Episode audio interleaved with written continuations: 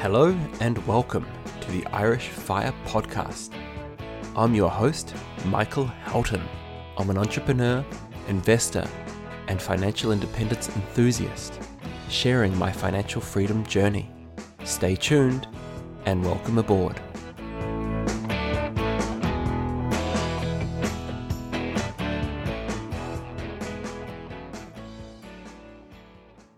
So, in today's episode, I talk with Meagan, aka Mrs Money Hacker. Meagan is originally from Canada, but she's now living in Cork and she has a blog mrsmoneyhacker.com, which I will link to in the show notes. Meagan is one of the co hosts of the Financial Independence Ireland meetup group in Cork. So if you are based around the Cork area, then by all means become a member of the group and when they have their next event, then you can certainly go along and meet her face to face. In this episode, we talk all sorts of stuff, but uh, largely around her own background into how she has put herself in a position where she can potentially be financially independent within five years. She is a new mother, so we talk about financial independence and children. She's also an environmentalist, so she gives us some great insights into how she approaches financial independence when it comes to her environmental interests. Finally, we touch on how she has set herself up as a contractor and some of the advantages that she's found since becoming a contractor. So I hope you enjoy the episode. And as always, if you have any questions, reach out to me at michael at firepodcast.ie. Otherwise, we'll cut over to the episode now. So yeah, welcome Meagan to the show. It's it's great to have you on. Thanks. Great to be here. Let's start with the obvious question. When did you start pursuing financial independence? Uh, yeah, it's a bit of a mixed answer there because it's not straightforward. Um, you know, I found out about the fire movement maybe two years ago, funnily enough, through a radio show here in Ireland on the Ryan Tubridy show. I was on my way to work one day, listening to the radio, and uh, on came this Canadian woman who is pursuing FI herself uh, she was on a beach in Malta, I think, at the time. It was January here. I got to work and was just totally taken up by the idea. I did a lot of number crunching and tried to figure out when it would be able to um, retire or be financially free. Uh, it was a long ways off initially, but since I've done a bit more research, it's um, that that number has come down. In terms of on the path to FI, I suppose we were on that path before we knew what to call it. Um, I've always kind of been decent enough with money, tried not to do the lifestyle inflation, tried not to spend more as I was earning more. You know, went from being a student to being a backpacker to then coming back, paying off the backpacking debt, saving for a house, then moving back to Ireland, saving for a wedding, saving for kids. So, I mean, we've always kind of been drawing, budgeting, trying to save and uh, and in doing so, we've built up a bit of equity that's got us to the point where we're at now, where we're not as far off from FI uh, since we only found out about it two years ago. Excellent. And I know you've mentioned to me one stage when we met, and we actually met up at uh, the Pensions Awareness Week. So if anybody was uh, down there in Cork, that's where I met Meagan for the first time. So I know you, you mentioned then that you were sort of had a five year plan when it came to financial independence. Would you mind touching on that a little bit?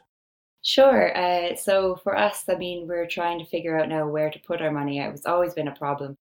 Traditionally, you know, we are like, okay, let's put it into a mortgage. Let's um, put it into retirement savings plans or RSPs or TFSAs, as they're called in Canada, or pension plans here in Ireland. And those were really the only things we knew about. We didn't know about investing. It seemed like something that was out of reach for us or too complicated or too risky. But then, you know, once we found out about the, the fire movement and how people are investing in passive investments, and they've explained it once I've done a bit more research, and it's actually not as scary as I thought.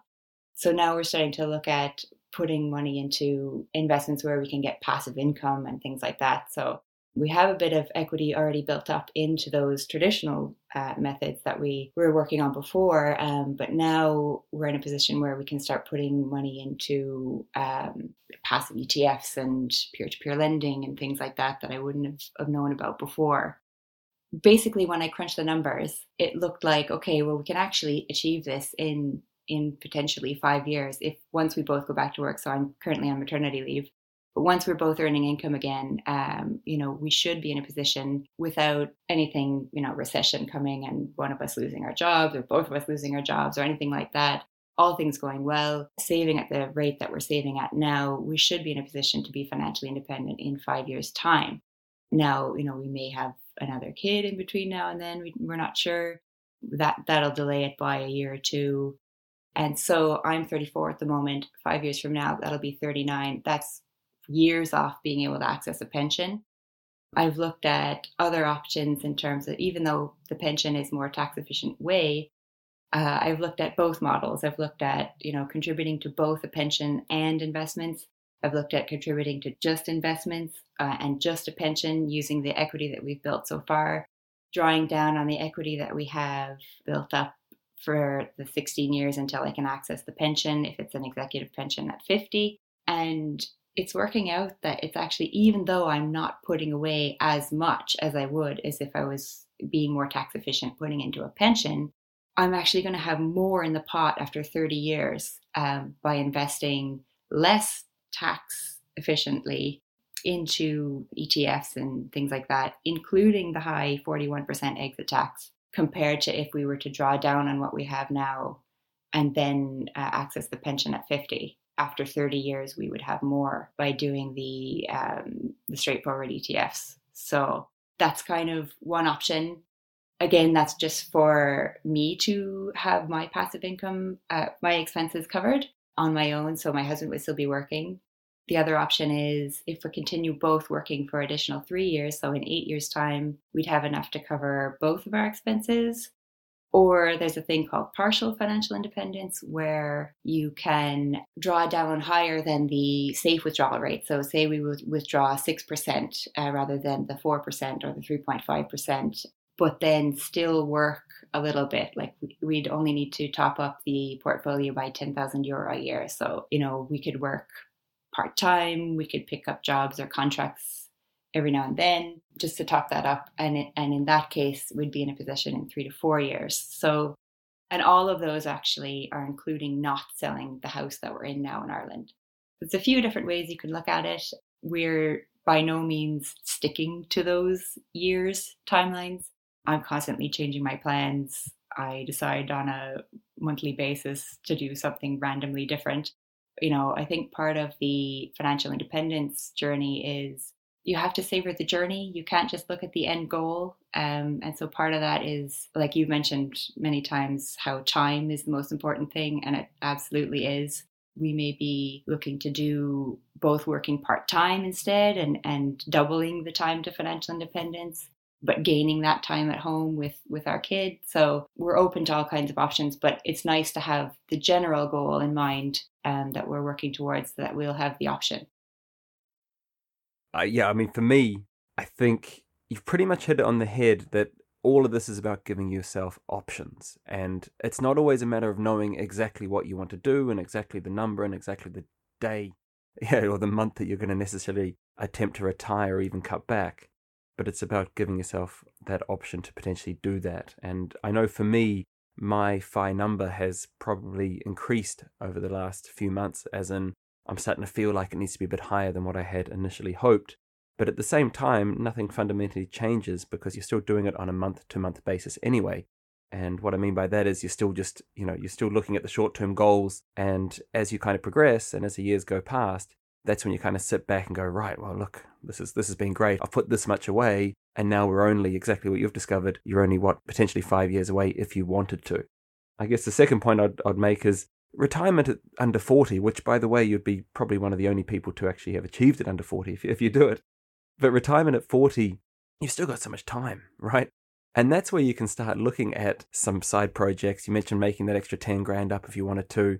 I know that you've got a blog on financial independence, and we'll touch on that a little bit later on, but that could give you the opportunity to say work on that or write a book on this stuff. Or you mentioned that you've always been passionate about money and always been good with money. So there's an opportunity there to share your wisdom with others. So there's so much potential and you've got so much time that ultimately what you're doing is you're giving yourself those options. So you're not selling your time for somebody else's dream. You get to start living your own dream. Is that is that fair to say, do you think?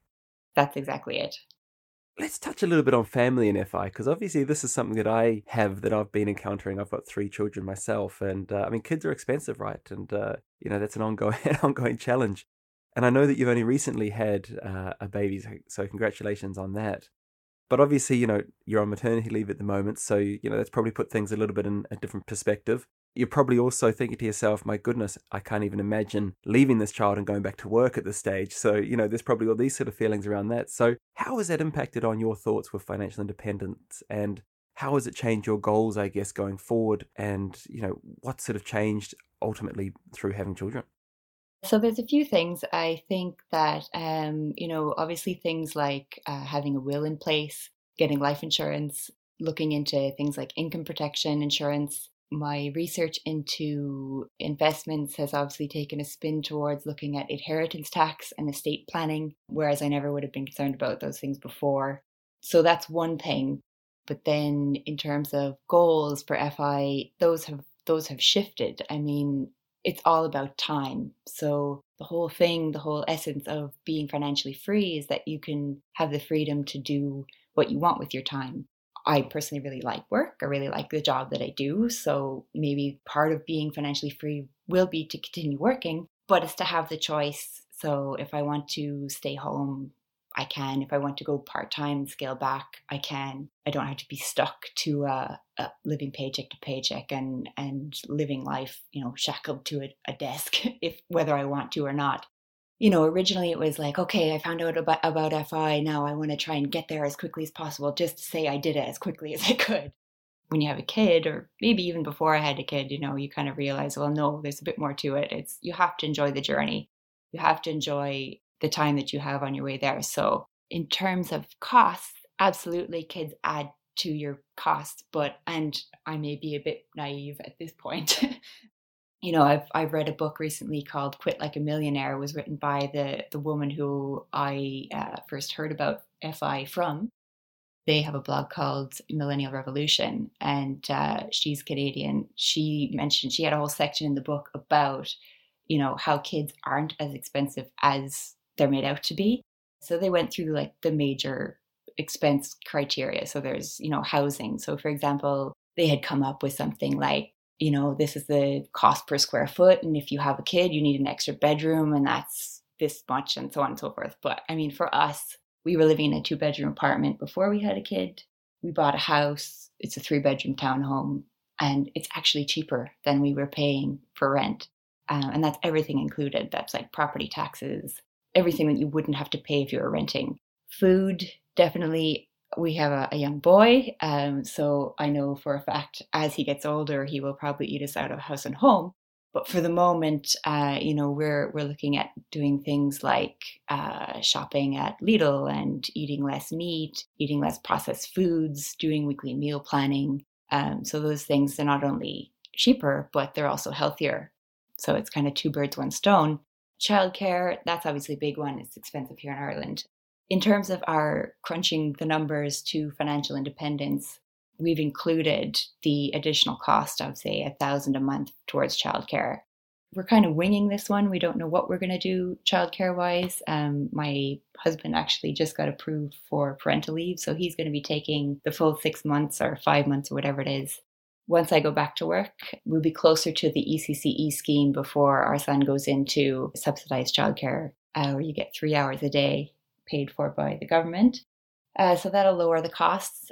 Our number crunching has included uh, an extra 500 or so per month in terms of childcare costs. So we have accounted for an increase, but I don't know in, in terms of each category.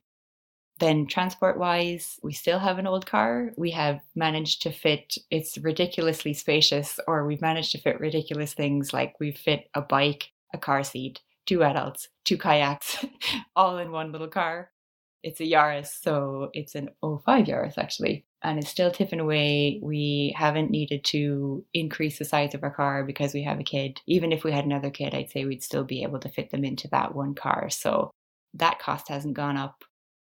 Clothing wise, um, we'll probably get into the sustainability things I think a little later, but um, we're buying either getting hand me downs or we're buying secondhand. Uh, so that significantly reduces costs there.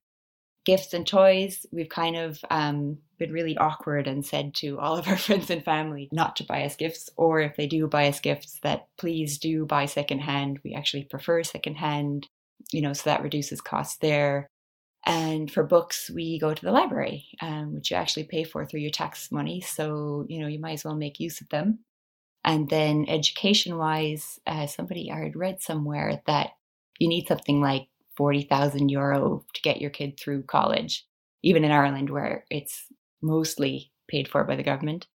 My plan for that would be to, instead of say I could reach FI in five years, I'll work until I earn, say, 20,000 more. I'll put that into an investment in my son's name, let that grow. And then by the time he's 18 or 20, um, it'll have grown to an acceptable level to help him through his college years.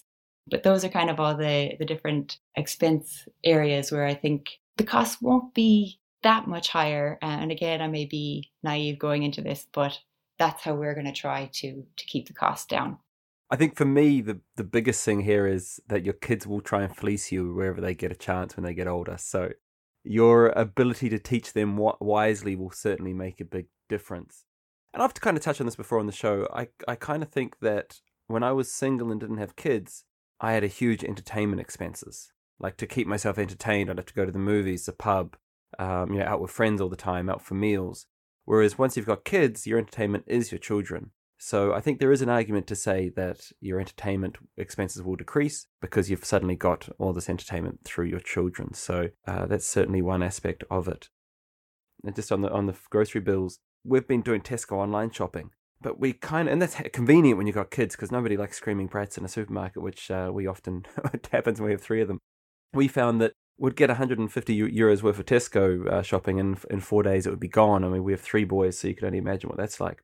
We're always shopping at Aldi anyway, as our kind of second grocery shop. But then we've also started going to the likes of I don't know if you have it in Cork, but we have here we have like a Home Savers, which is kind of your bargain shopping place, and you can get kind of cheaper stuff there for the muesli bars and or granola bars, as they're called in Ireland, and all those sort of things. So we've started to kind of find ourselves shopping around a little bit more. Yes, it's more time, but it ultimately does save us, geez, probably 50 to 100 euros a week, which is um, which is fairly significant when you consider that that is after tax money. So I'm 100% with you on the meals, you know, when you can actually plan your meals out and the fact that you've got time to do it and think about it rather than just, you know, picking up one of those processed pies or whatever. So that's certainly valuable advice there. I'm going to come back to contractor versus employee because there's a couple of things you touched on when it came to the environment. And obviously, I picked up on a couple of things you mentioned about secondhand toys and things like that. So so I guess Meagan, when it comes to the environment and financial independence, what sort of things would you be doing or, or, consciously doing when it comes to either picking investments that might be more environmentally friendly, or is there anything else in particular that, that you kind of handle? I know you mentioned some things when it comes to reducing costs through secondhand toys and so on, but do you kind of see it as one thing, as, as an environment and investing or environment and money hand in hand, or are they two separate things that kind of you're fighting against all the time, or how, how do you kind of see it? There's a bit of both there. So I think, um, you know, financial independence, sustainability, minimalism, they're all kind of movements that go hand in hand um, for the most part, because generally you're trying to reduce your consumption. So you're trying to cut your expenses, which means you're consuming less, which means you're consuming fewer resources, which are required to build whatever it is you're buying. And obviously that goes into, I don't know if you've heard of this Earth Overshoot Day. It's basically where we have they've been tracking it for I don't know how many years, 30 years or something like that, where they track how far into the year we actually use up all the resources that the earth can produce in that 12 months. And we are currently at July 29th. So we are very soon going to need two Earths worth of resources to sustain the consumption rate that we're going at. So when you start opening your eyes to these kind of things and stats, it can be very overwhelming. But from a consumption side of things, like some of the things we're doing are buying fewer groceries that come in any packaging. Uh, so again, it's not only cheaper, it's healthier uh, and better for the environment. So win win win. We buy soap bars instead of plastic liquid soap. We get refillable dish soap. We get laundry soap in cardboard boxes uh, rather than plastic. We don't need bin liners anymore um, because we compost. So all of the wet stuff that used to go into our bin is actually going into the compost. So we actually don't need bin liners anymore. Obviously, cheaper as well because we're not buying that stuff. Everything that you would typically buy as a once off product and you throw away after a single use, we started to look at all of those things and go, okay, well, we can buy this one thing once off, or maybe something you have to replace every few years. And then, as you mentioned, um, investing sustainably. So at the moment, we are not investing sustainably. A good chunk of the ETFs that I'm invested in are in oil and gas. But I do think naturally the market, so ETFs spread across the market. And if the markets start to shift, which I think they will in the next few years, we have to get our act together. And I think the tide is turning there. But people are starting to um, invest more heavily in renewables and things like that. So I think the ETFs that I'm invested in are actually going to change in the makeup. Their com- countries are divesting from fossil fuels and things like that. So eventually, the ETFs will become more sustainable. But in the meantime, I am also researching more sustainable um, ETFs, uh, tracker funds, and there are some. And you would think that investing in those things would mean fewer returns. But actually, they've done studies and they actually return equal, if not better, to non sustainable options. So there's a company called, oh, what are they called? US SIF. They do a study on sustainable investments. And in a 2018 report, they found that 26% of the US market is actually invested in environmental, social, and governance criteria uh, are investments that fall under the ESG criteria. So that's not just climate change, but it's things like human welfare and that they're not investing in guns and warfare and all this kind of stuff. So I am researching those. I haven't invested in any yet, um, but uh, if I do find something in Ireland that I can invest in that would be more sustainable, I'll definitely start putting more of my um, investments into those. For me, when it comes to investing in companies that are you know actively doing things for the environment, from a complete business point of view, I just don't understand how this hasn't happened sooner when if you can make something that is renewable, surely then the zero marginal cost for something is going to be better. If you are having to dig coal out of the ground to then burn it to produce electricity, for me, that's such a short term solution. I just don't understand why we wouldn't go for the solar solution or the tidal solution or whatever a renewable option that there is. And so I think the world is slowly starting to cotton onto this, particularly with things like electric vehicles and things like that. But um, it has been something which has probably taken a decade longer than it probably probably needed to, in my opinion, anyway. So, I want to quickly touch back on something that you mentioned at the Cork meetup in relation to contractor versus employee. And uh, I know you've listened to the show, so you know I touch on this stuff all the time. But talking to you, it sounds like you've been able to set yourself up to kind of, I guess, work full time as a contractor. And we don't need to go into details about who the employer is, by the way, uh, unless you want to. But how were you able to kind of negotiate that deal? You obviously looked at both options. You know, you kind of had the option to do both. You chose contractor in this case. What were the reasons behind that? Um, what advice would you give to anybody? I get a lot of questions on this from people who are employed and want to go to the contracting route. Obviously, you get that company pension option, which is, uh, for me, one of the best loopholes that there is in Ireland when it comes to actually being able to move a whole lot of money into into a tax free pension. What sort of advice would you be giving to people who, I guess, have been thinking about this stuff? You know, you're obviously doing it and I guess the reasons to why you wanted to do it in the first place. Sure. Um, I mean, for me, I was kind of pushed into it. Um, I won't go too much into the details, but I was given the choice of either go contracting or or you're out of a job, and then was come back to saying, "Oh, actually, no, it, uh, a full time position has opened up, so you can go permanent." And I just I had done the research at that point and said, "Well, no, actually, I think I will give it a try. I probably I probably wouldn't have done it myself if I hadn't been pushed in that direction. Just for the initial, I didn't know anything about it, I didn't know what was involved. But because I was pushed into it, I'm actually so glad I was because when I crunch the numbers, your take home is way higher. There's things that you need to do to work out your your daily rate. So basically you you build in your your daily rate to account for all the things that you lose for being a permanent employee. The one thing that you probably you do lose by going contracting is security. No matter how much you think you're contributing to the company, no matter how valuable you think you are, even if you're in a unionized environment, yes, it's definitely harder to get rid of you, but but there's no real guarantees in life. especially in this economy, that false sense of security, I think, by being permanent. Like if you if you're gonna be made redundant, you're gonna be let go anyway. So like the two week notice for a contractor is is much less notice than you'd probably get or even with that you know whatever money that you'd get from a redundancy. But you build that into your daily rate. That's why you get the higher take home.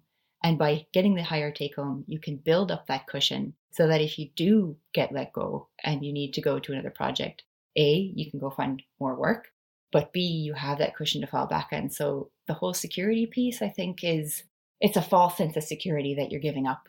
In terms of the pros and cons, so yes, you have a higher take home. Small things, but actually end up being kind of a big thing is like you don't have to clock in and out. You don't have to partake in performance reviews. You don't have to do like those kind of piddly things that regular full time employees have to do.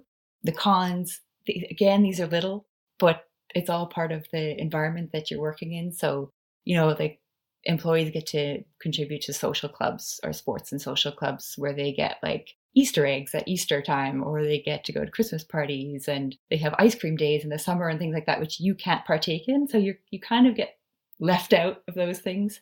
You don't get the benefits, so you don't get and the same securities that a full time worker would, which I think is what the government is kind of trying to crack down, as it's saying that contractors aren't aren't being protected in the way that they should be and there's more paperwork. So you have to either hire an accountant or do your own paperwork, like you're accounting for every quarter or every month or whatever it is. You have to file your VAT returns and things. If you open up the company, if you're just dipping your toe in the water and you're not sure if you're going to continue with it, you could open up an umbrella company. There's companies that actually will set up the company for you for a fee, um, and they'll do all your accounting you just send your time into them and they'll send the invoice into the company for you. They do a lot of hand holding uh, in that way. And then, like they say, yeah, you don't get some of the benefits like the executive pension, uh, whereas if you have your own company, you do. There's far less paperwork in doing a, uh, an umbrella company.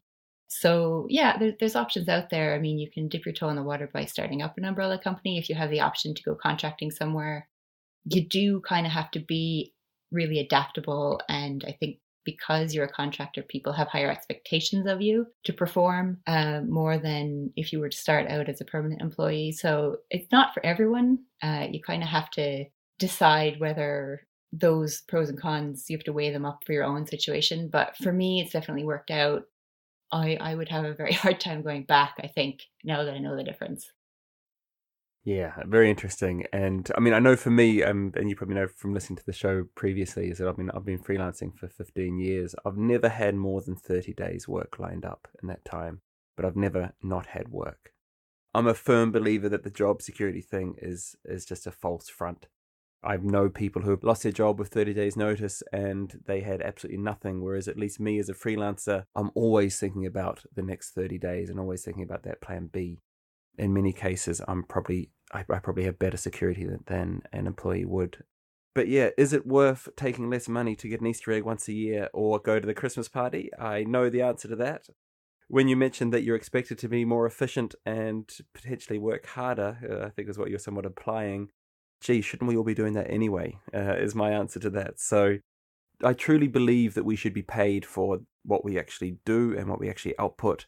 When you're contracting and you're paid for what you do, that will ultimately give you the ability to, to move to part time because when you actually start working and, and getting paid for your output rather than the work you're actually doing, then you will start to see how it's actually possible to reduce your workload. And I, I know I get a lot of people asking me how I was able to go part time.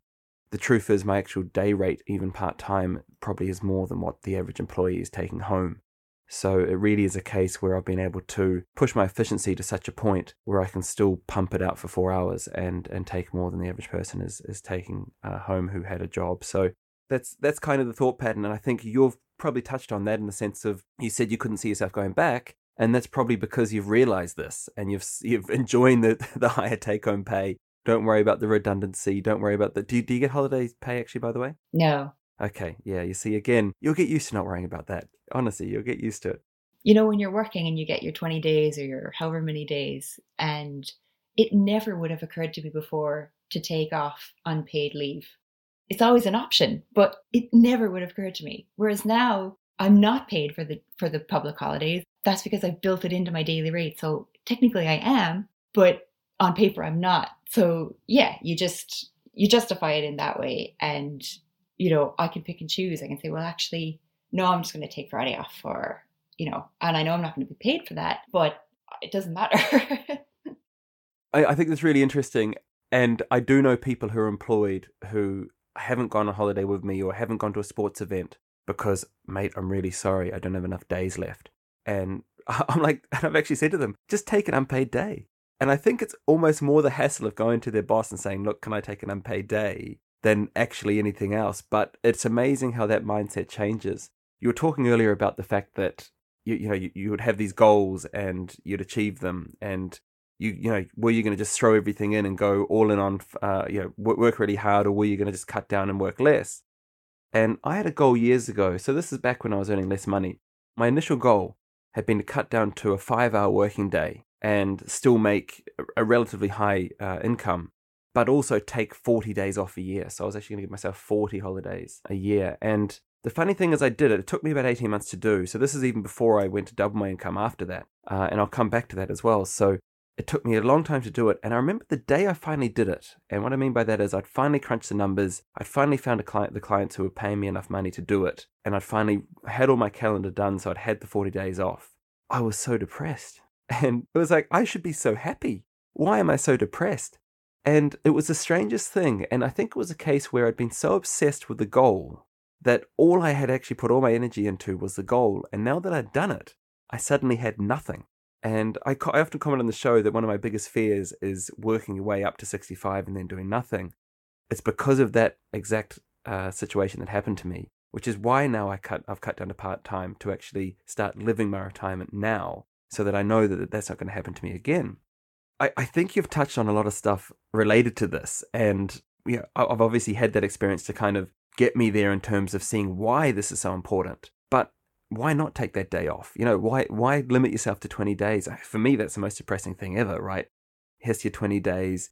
You know, you've got to plan only around that. And also, I mean, the whole thing, and I don't know how, how it works for you, but even the, with the bank holidays, sometimes it's a little bit sad when I have to go to work on a bank holiday and I see everybody else uh, working. But the odds of a good sunny day in Ireland on a bank holiday, it's like 10 to 1. And when it is actually a sunny bank holiday, I'll take that off but like May bank holiday, October bank holiday, most of the time they're miserable. And I'd rather be at work and actually save a sunny day for the summer months. So giving yourself that freedom, I think, is is valuable. And the fact that you probably wouldn't see yourself going back is great. So thank you so much for sharing that, Meagan. Look, I know you've got a blog, so do you want to share with the listeners how they can reach out? Obviously, we will share this in the show notes as well. Sure. Uh, so the blog is called Mrs. Money Hacker, so MRS, Mrs. Money Hacker uh, dot com, and uh, yeah, there's a contact us page on the on the blog, so they can reach out through there if they like. So the blog kind of uh, is is looking at financial independence uh, in both Ireland and Canada. Because I have some investments in Canada, I am looking at you know tax efficiencies and estate planning and all that kind of stuff there. I think you had said, you know, in terms of your forex training trading, if you calculated how much time you put into it, you'd be earning something like 50 cent per hour or something like that. I'd probably be earning less in terms of the amount of research and time I put into the blog posts. But it kind of started out just as a I'd like to keep track of what I'm researching myself and consolidate it. When you actually start to write about something and put it into the public, you realize there's actually a few gaps in your own knowledge. So it, has been really good exercise for doing that.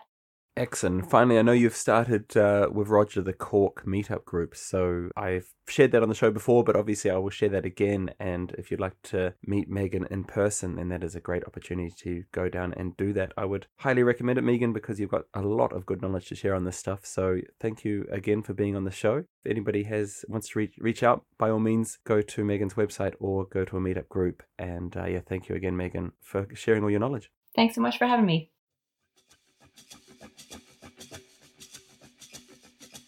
Thanks for listening to today's episode.